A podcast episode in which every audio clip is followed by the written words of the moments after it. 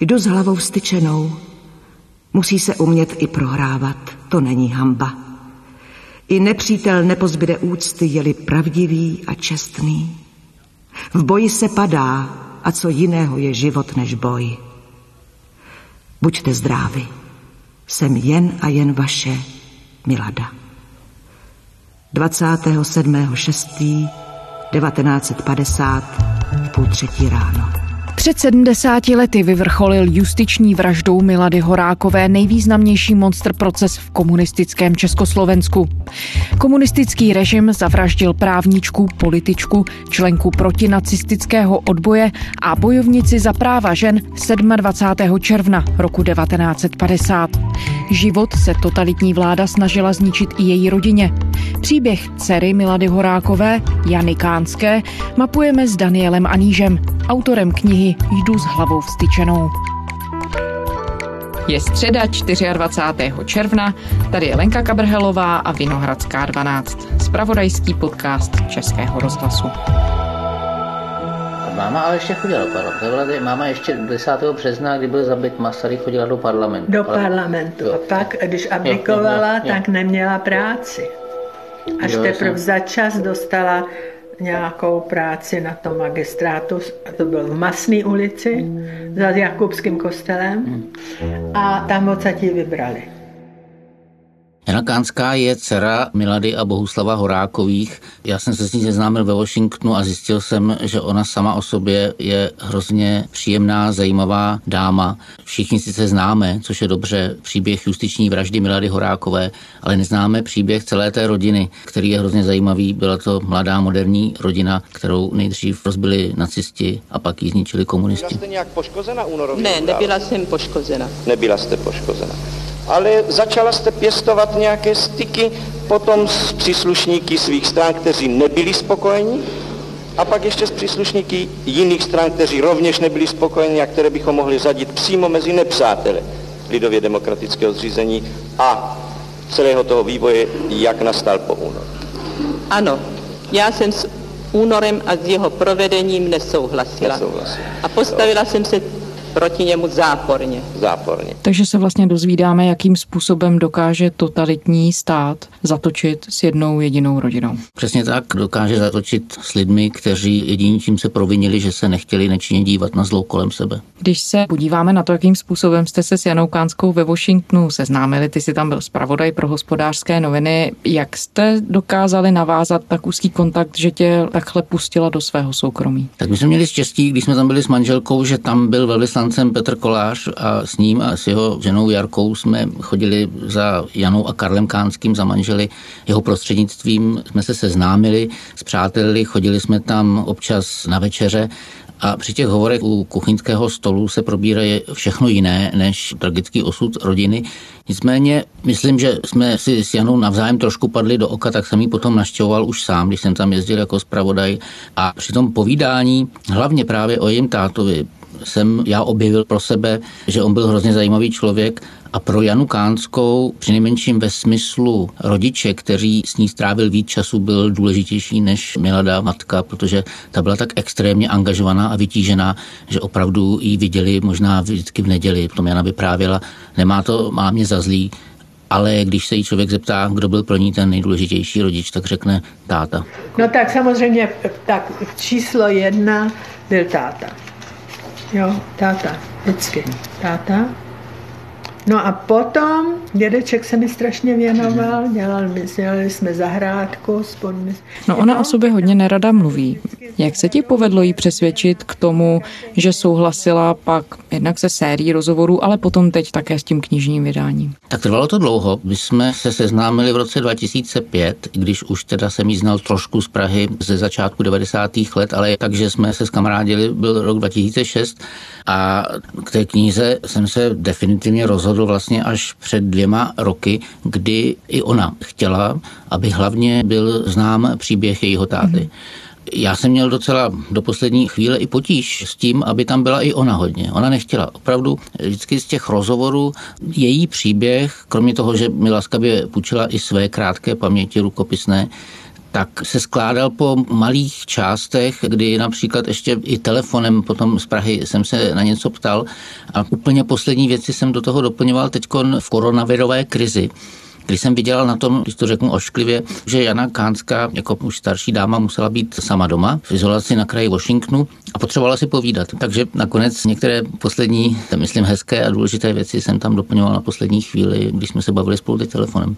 No a jaký obrázek se tedy z toho všeho ti skládá? Pojďme to vzít možná od začátku. Jana se narodila Miladě a Bohuslavu Horákovým v roce 1933. Jak celá rodina žila až do té doby, než přišel nacismus a totalita? Byly to jejich nejšťastnější roky. Jana samozřejmě si to pamatuje jako malá holčička. Ty první roky do příchodu nacismu v roce 39. Z toho, co ona si pamatovala, se opravdu složil obraz manželského páru Milady a Bohuslava jako dvou osobností, zajímavých lidí. Každý měl jiné nadání. Milada Horáková byla úžasná právnička, organizátorka ženské hnutí, s kterým pracovala se senátorkou Plamínkovou jí opravdu vděčí za spoustu dobrých zákonů. Ona nebyla feministka v pravém slova smyslu. Se senátorkou Plamínkovou měli i spor o to, když se právě narodila Jana, aby ji pojmenovala Horáková Kánská oběma jmény, což Milada Horáková odmítla. A s ní byl Bohuslav Horák, který byl vystudovaný zemědělský inženýr. Nicméně měl talent výtvarný, muzikální, měl smysl pro jazyk, takže on se nakonec prosadil tady u vás v Českém rozhlase, založil si svůj vlastní pořad ještě s kolegou Prokopem a vystupovali v zábavném pořadu každou neděli po obědě, to už si právě Jana Kánská pamatuje z dětských let. Nuže přátelé, pískáli se vám po poctivé solidnosti. Vydejte se s námi. Jedeme na místa, která na staré tradici vybudovala velkolepý průmysl, do podniku, který nesporně reprezentuje vyspělé československé pivovarství. Jedeme do měšťanského pivovaru v Plzni.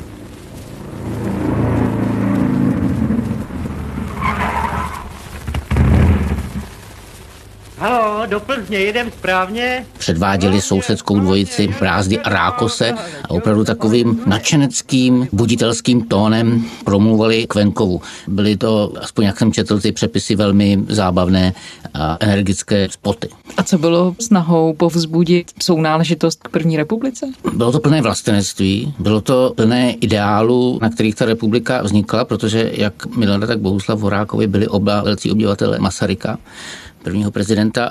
A bylo v tom snaha opravdu skultivovat venkov ve smyslu přemýšlení, ve smyslu toho, aby lidé lépe hospodařili a aby přitom cítili opravdu příslušnost k tomu novému státu. Ani si nemůžete pojem udělat, paní mámo, to všechno musí stát vynakládat, aby udržel celý ten hospodářský život v chodu. A potom říkáte stát, No a kdo je to stát? No, nezapomeňte, že stát, to jsme my. Tak, no, to řekl správně, pane Brázda. Žijeme v demokracii a to znamená opravdu, že stát, to jsme my. My všichni. Jak, jak jsem to já četl, tak se mu to dařilo. Pak to samozřejmě poté mělo po nástupu nacistů, kde se najednou na tom začalo objevovat razítko Der Reichsprotektor, cenzorní, a než jim teda ten program potom zrušili, tak už to bylo takové hodně smutné, kdy oni nemohli říkat to, co chtěli, tak mluvili o tom, že lidé mají doma číst knížky, že se mají starat o starý nábytek, aby to přečkalo a udržovalo kulturu. Ale v té první fázi, nebo v té nejdelší, pořád trvalo od roku 27 do roku 39, tak to bylo opravdu hodně optimistické a veselé. Nacistická totalita potom byla prvním obdobím, kdy se Jana ocitla v zásadě bez obou rodičů. Oni oba okamžitě byli aktivní v odboji. Jak to reflektovala? Tak za druhé světové války Miladu a Bohuslava zatkli v srpnu 1940. Jedno jednoho krásného dne, než když jsme přišli k obědu, tak přišli pánové v kožených kabátech a vrazili nás do našeho vlastního pokoje, tam začali dělat prohlídku.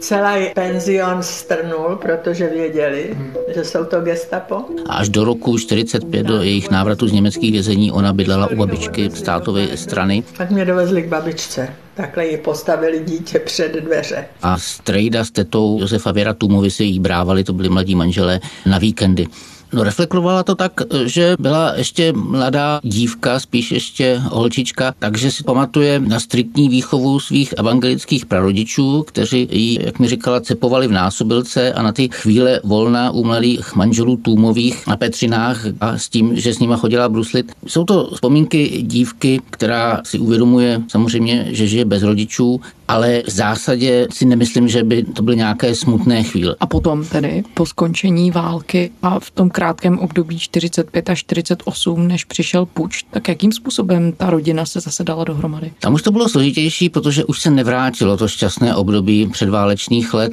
Milada Horáková se stala poslankyní za národní socialisty, stala se předsedkyní ženského hnutí Rady československých žen, pracovala ještě v dalších organizacích. Přišly doby, kdy matky těchto synů pracujících venku i pracujících zde odboji byly zatýkány, mučeny, týrány a nakonec umírali mnohé z nich v žalářích. Umírali některé tiše, lítostně, některé ale hrdině. V rozhovoru pro svobodné slovo v ústavodárném schromáždění uvedla.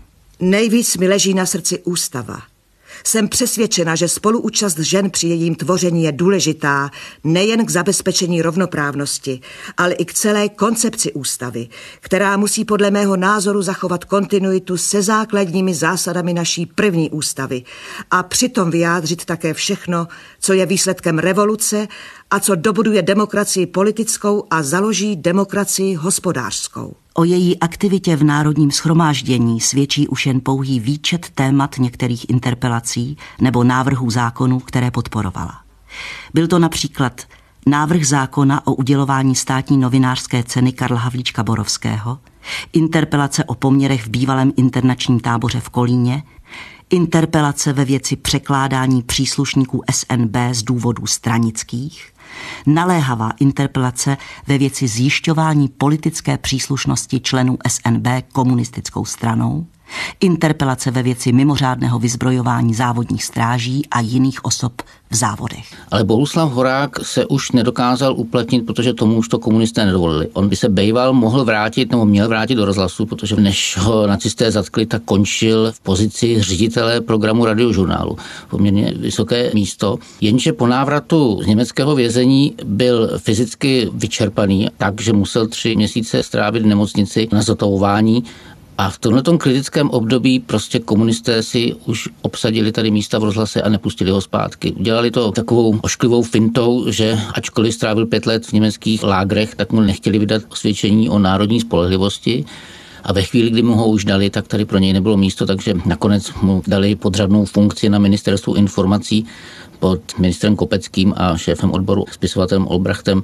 Z těch jeho vzpomínek, které mi Jana Kánská půjčila, rukopisník, které psal v druhé polovině 60. let ve Washingtonu, je opravdu patrné, jak bylo těžké se v tom prostředí poválečném proti komunistům prosadit, jak oni velmi důsledně silově a bezohledně čistili si ten svůj veřejný prostor. Jakým způsobem to ta rodina nesla? Milada Horáková byla tak zaměstnaná, že neměla čas příliš reflektovat nebo se zaměstnávat situací svého manžela. On to nesl špatně.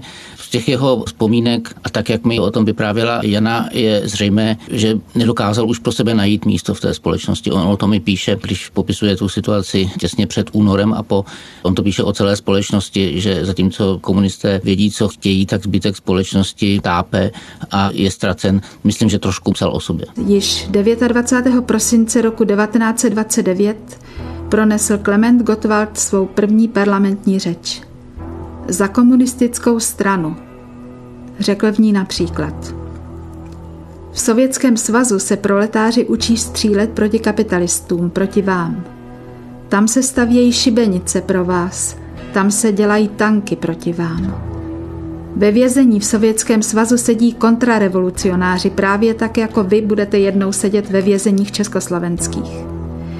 Jednoho dne zatočíme s vámi právě tak, jako zatočili ruští bolševici s carem, s buržází, s Kerenským. Budeme štvát a rušit váš klid. Nedáme vám ani na chvíli pokoj. My se teď od ruských bolševiků chodíme učit, jak vám zakroutit krk. Právě se vracím za radu od prezidenta republiky. Pan prezident všechny mé návrhy přesně tak, jak byly podány. A potom přišel tady rok 48 a pak přichází rok 49, zatčení Milady Horákové a potom na jaře roku 50 Monster proces. Janě tehdy bylo 16 let. Jakým způsobem na to dnes vzpomíná a je vůbec ochotná na to vzpomínat? Vzpomíná na to tak, jak jedině si myslím člověk, který zažil justiční vraždu, popravu své matky, může, to znamená s takovým chladným štítem, že když přijde na ty okolnosti opravdu okolo procesu, jak třeba poslouchali tu štvavou propagandistickou kampaň, tak mluví velmi střídně. Dnes v pozdních večerních hodinách vynesl státní soud v Praze rozsudek v procesu proti špionážní a rozvratnické skupině vedené doktorkou Miladou Horákovou. Povstaňte a poslyšte rozsudek.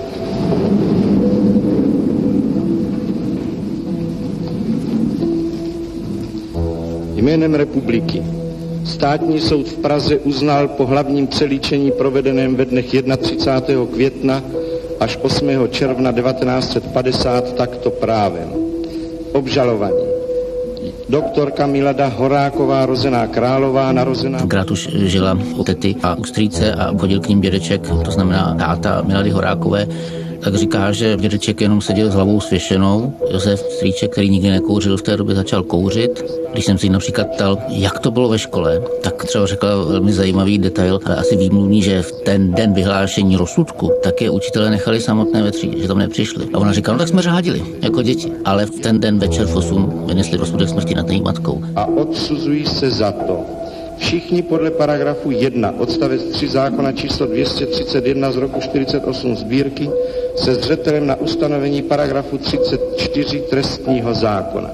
Doktorka Milada Horáková k trestu smrti, Jan Buchal k trestu smrti, doktor Oldřich Pecl k trestu smrti, Záviš Kalandra k trestu smrti, a potom, když samozřejmě vypráví o té poslední návštěvě večer před popravou, tak je to taky vlastně velmi věcný popis a je samozřejmě hrozně těžké nějak se dál na to ptát. Vlastně člověku přijde trošku neslušné potom dál pátrat, takže ten její způsob vyprávění o tom je s odstupem, ale pak vždycky samozřejmě člověk z toho pochopí, jak to muselo být hrozný. Je něco, o čem ještě po těch letech nedokážete mluvit? Ano, poslední návštěva. Tak já se na ní nebudu ptát. Prosím. Ale...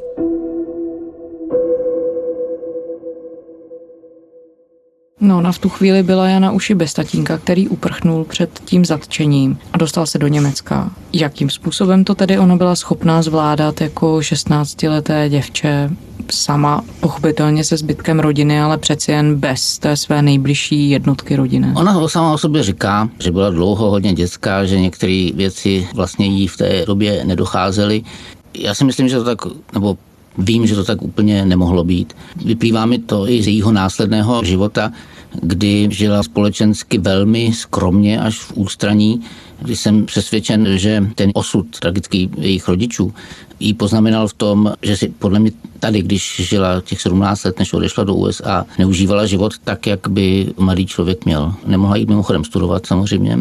Milana Horáková si přála, aby šla studovat medicínu, tam ona se nedostala, takže si udělala zubní laborantku, kde byla relativně spokojená, ale například, kdyby byla její volba, tak ona chtěla jít do Kladrup na fyzioterapii a tam jí zase ale nechtěla pustit teta Věra, protože se bála, aby se nestala předmětem nějaké provokace STB s únosem nebo něco podobného. Chtěla mít prostě pod dohledem. Což by dopadlo na celou tu rodinu. Což by dopadlo na rodinu, která v té době popravy Milady Horákové, čtyři měsíce potom se jim narodila dcera Milena, Věře a Josefu Tůmovým, holčička, na kterou oni čekali 12 let vlastně od svatby a nebyli ochotní opravdu jít do žádného rizika. Ale na druhou stranu absolutně se nedivím.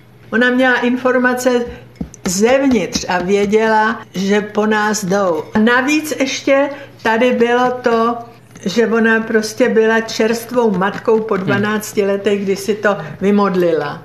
V nejnepříjemnější době samozřejmě. A Jana jim to ani menším nevyčítá, že i ty takzvané agenty chodce, které jsem z začátku v roce 51 až 2 vysílal její táta z Německa, takže oni vlastně s nima odmítali i navázat kontakt, protože věděli, což potom ukazují archivy STB, že byly pod dohledem a pod dohledem byly už při nejmenším od roku 49. Takže trávili při nejmenším dekádu víc ještě pod drobnohledem komunistické STB, což muselo znamenat velkou míru strachu pro tu celou rodinu.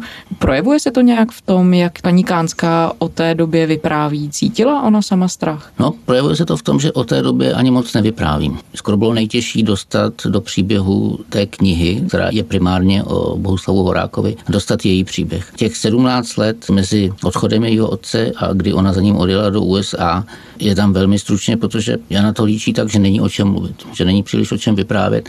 A tím myslím to, když říkám, že ten její společenský život, vůbec život jako mladého člověka, který dospívá a hledá si partnery, byl tím hrozně postižen. Hmm. Když jsem se ptal samozřejmě na vážné známosti, tak říkala, že vždycky, když se ten hoch nebo mladý muž dozvěděl, že je dcera Milady Horákový, tak se stáhl. To myslím, mluví samo za sebe. Já bych se bála totiž, že eh, normální kluci se mi ze strachu vyhnou a když eh, mě někdo bude svádět nebo chtít získat na svou stranu, takže to bude Esteban. Přesně. A tak to bylo? Já si myslím, že ano. Až se tomu tak smějete. Už, no, už je to dávno a našla jsem krásného muže, takže...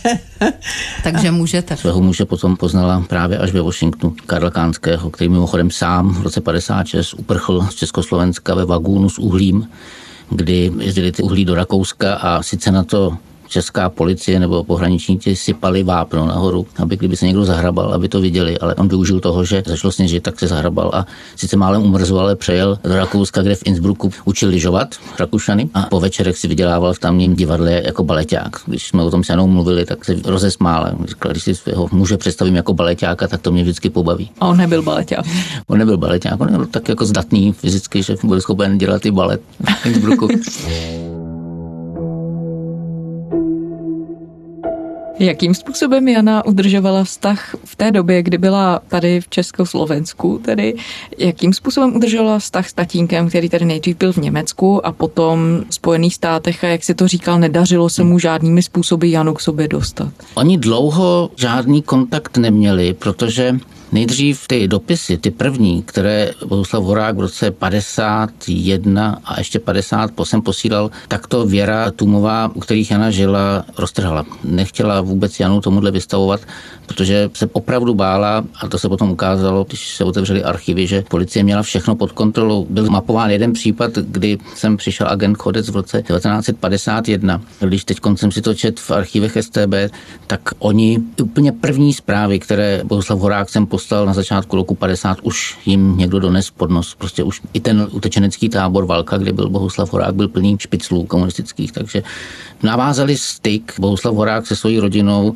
až když přišel v roce 1954 do Washingtonu. Přibližně v roce 55 a 56 přes svoji zdálenou sestřenici v Kalifornii začal posílat dopisy své matce, babičce Jany Kánské a to tak ještě složitě. On si myslel, že tím maskuje zase možnost vystopování, ale opět to měla STB pod kontrolou. Takže ten první kontakt navázal takto složitě pak se to uvolnilo těsně před rokem 1960, kdy už pochopili, že nemusí se snažit o nějakou konspiraci, že STB mám bez tak v hledáčku a pak začal psát přímo Janině, rodině, Věře a jí osobně. A jak se pak povedlo, že povolil komunistický režim Janě se vystěhovat? Jana si to sama vysvětluje tak, že si ji už chtěli zbavit. Ona si dvakrát v roce 64 a 65 požádala o devizový příslip do Jugoslávie, kam chtěla jít se svým sportovním oddílem na letní dovolenou. A když to po druhé nedali, tak se naštvala chtěla se zeptat na ministerstvo vnitra, jestli to znamená, že už si nikdy nemá žádat. A v tu chvíli komunisté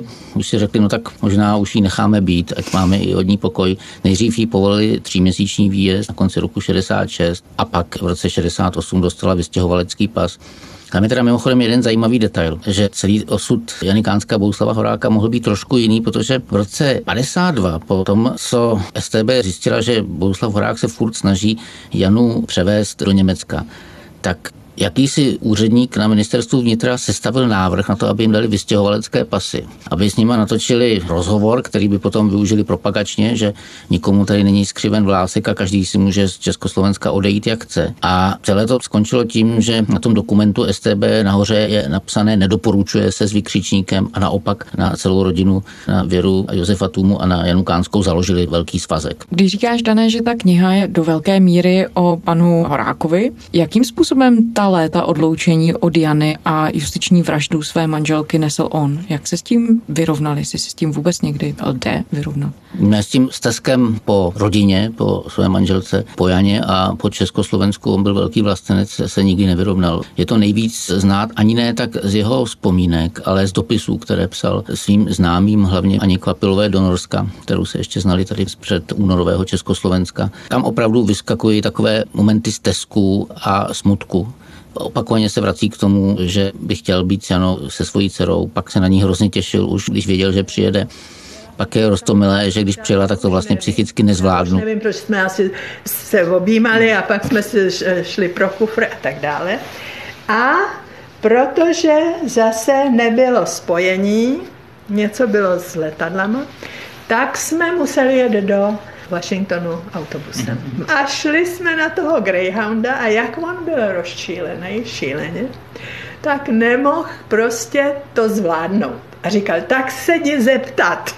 Museli přejet z New Yorku, kam přiletěla do Washingtonu autobusem a on nebyl schopen se jít zeptat, kde ten autobus a poslal Janu, aby se zeptala, odkud jede Greyhound protože byl z toho trošku v šoku, že po 17 letech mu přijela dcera. Tak jsem tam tak jako bloudila a pak najednou se tam vyskyt takový bílej nějaký chlapík, eh, zaměstnanec, teda letištní, a já jsem mu řekla, že jsem cizinec a že hledám autobus Greyhound prostě do Washingtonu a on byl takový prostě hodný, že mě zebral a táta teda následoval a šli jsme do toho autobusu. Tak ona vyprávěla, jak se svojí lámanou angličtinou se nejdřív pokoušela dohodnout s černošským řidičem a samozřejmě víš, že černoši mají přízvuk, kde často člověk se ztratí, tak asi po 20 minutách se nakonec dostali na ten správný autobus, ale zvládal to těžce. Chyběly mu například Šumava. Na východním pobřeží USA jsou smíšený lesy listnatý, takže on létal do Kanady se koukat na smrkové lesy a hodně mu pomáhal jeho výtvarný talent. Ve Washingtonu byl důležitým členem společnosti pro vědy a umění a tak, jak jsem pochopil z dobových nahrávek, takových zdravického narozeninám, co dělali ve Washingtonu, v jeho okolí, tak po, myslím, exilových domácnostech českoslovencích v USA musí vyset spoustu portrétů a kreseb jeho, protože to tam do jeho okolí zmiňuje jeho umělecký talent. A i přes to dlouhé 17-leté odloučení tedy ale stále pro paní Kánskou zůstal tím hlavním rodičem.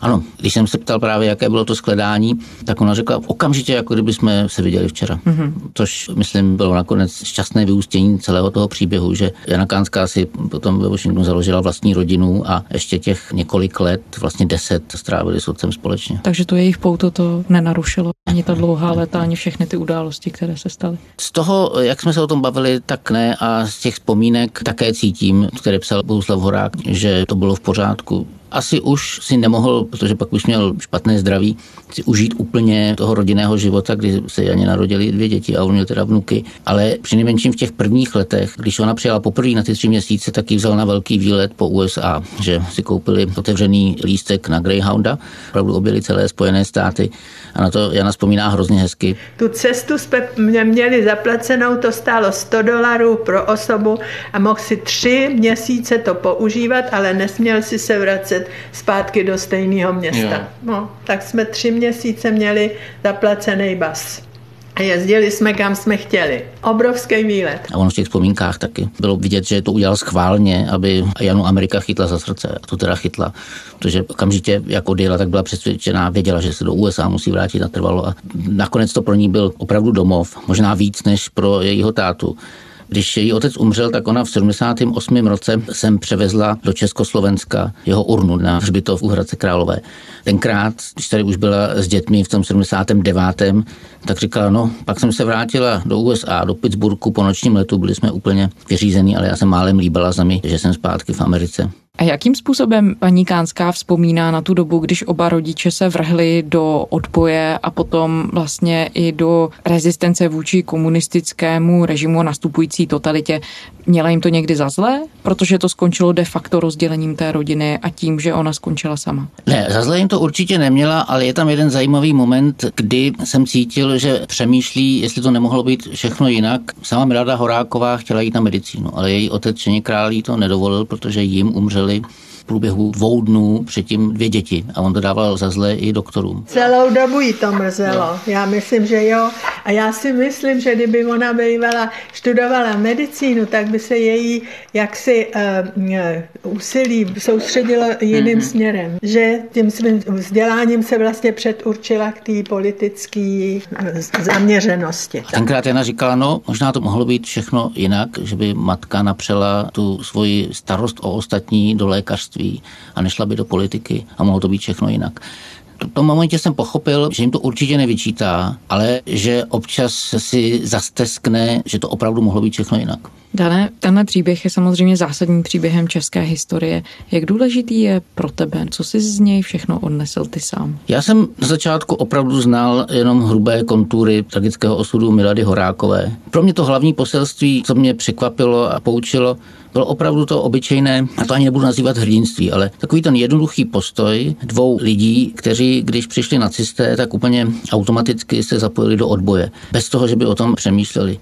A když potom po komunistickém puči v únoru se ukázalo, že ta nesvoboda je velmi podobná a ty metody, tak zase bez toho, že by nějakým způsobem přemýšleli, tak automaticky se začali bránit tomuto zlu. A to je spíš pro mě takový jako otazník, jestli třeba já bych tohle dokázal. A jak mi to nějak dodává sílu v tom, že prostě potřeba se úplně normálně o věci pokoušet a nebát se. Ty jsi v rozhovorech o své knize říkal, že takovým posledním motivem k sepsání byla prohlášení představitelů KSČM a chování současné KSČM, vyjadřování o procesu s Miladou Horákovou.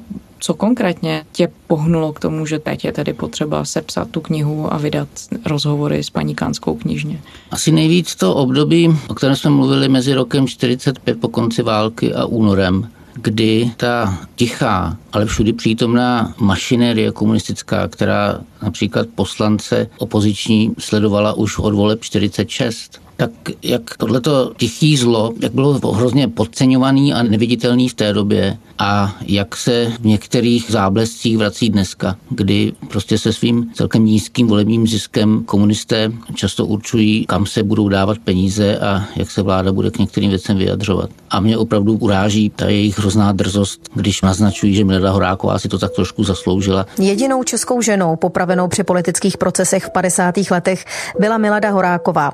I 70 let od tohoto komunistického zločinu příznivci komunismu v internetových diskusích ve stranickém tisku schvalují popravu Milady Horákové. KSČM a poslankyně strany Marta Semelová se nemusí omlouvat za své výroky o političce Miladě Horákové. Dnes tak pravomocně rozhodl Pražský městský soud. Bylo to v té době, já to považuji samozřejmě za nešťastné, nicméně Milada Horáková se také přiznala ke všemu, ke své činnosti. O tom dost pochybuji, že to byla vynucená přiznání. Řekla v roce 2014 v pořadu Hyde Park České televize komunistická poslankyně Marta Semelová o političce Miladě Horákové. Podle ní v 50. letech ve vykonstruovaném procesu přiznala vinu sama, bez donucení. Když člověk vidí do té situace, přečte si to v těch vzpomínkách nebo i v tom detailním popisu procesu, který byl opravdu vycucaný z prstu, tak to byl jeden z těch momentů, no, proč jsem knížku chtěl udělat. Daniel Aniš, autor knihy Jdu s hlavou styčenou. Děkujeme. Já děkuji. A to je ze středeční Vinohradské 12 vše. Poslouchejte nás ve svých oblíbených podcastových aplikacích anebo na stránkách našeho spravodajského serveru iRozhlas.cz. Psát nám můžete na adresu vinohradská12 zavináč rozhlas.cz. Těšíme se zítra.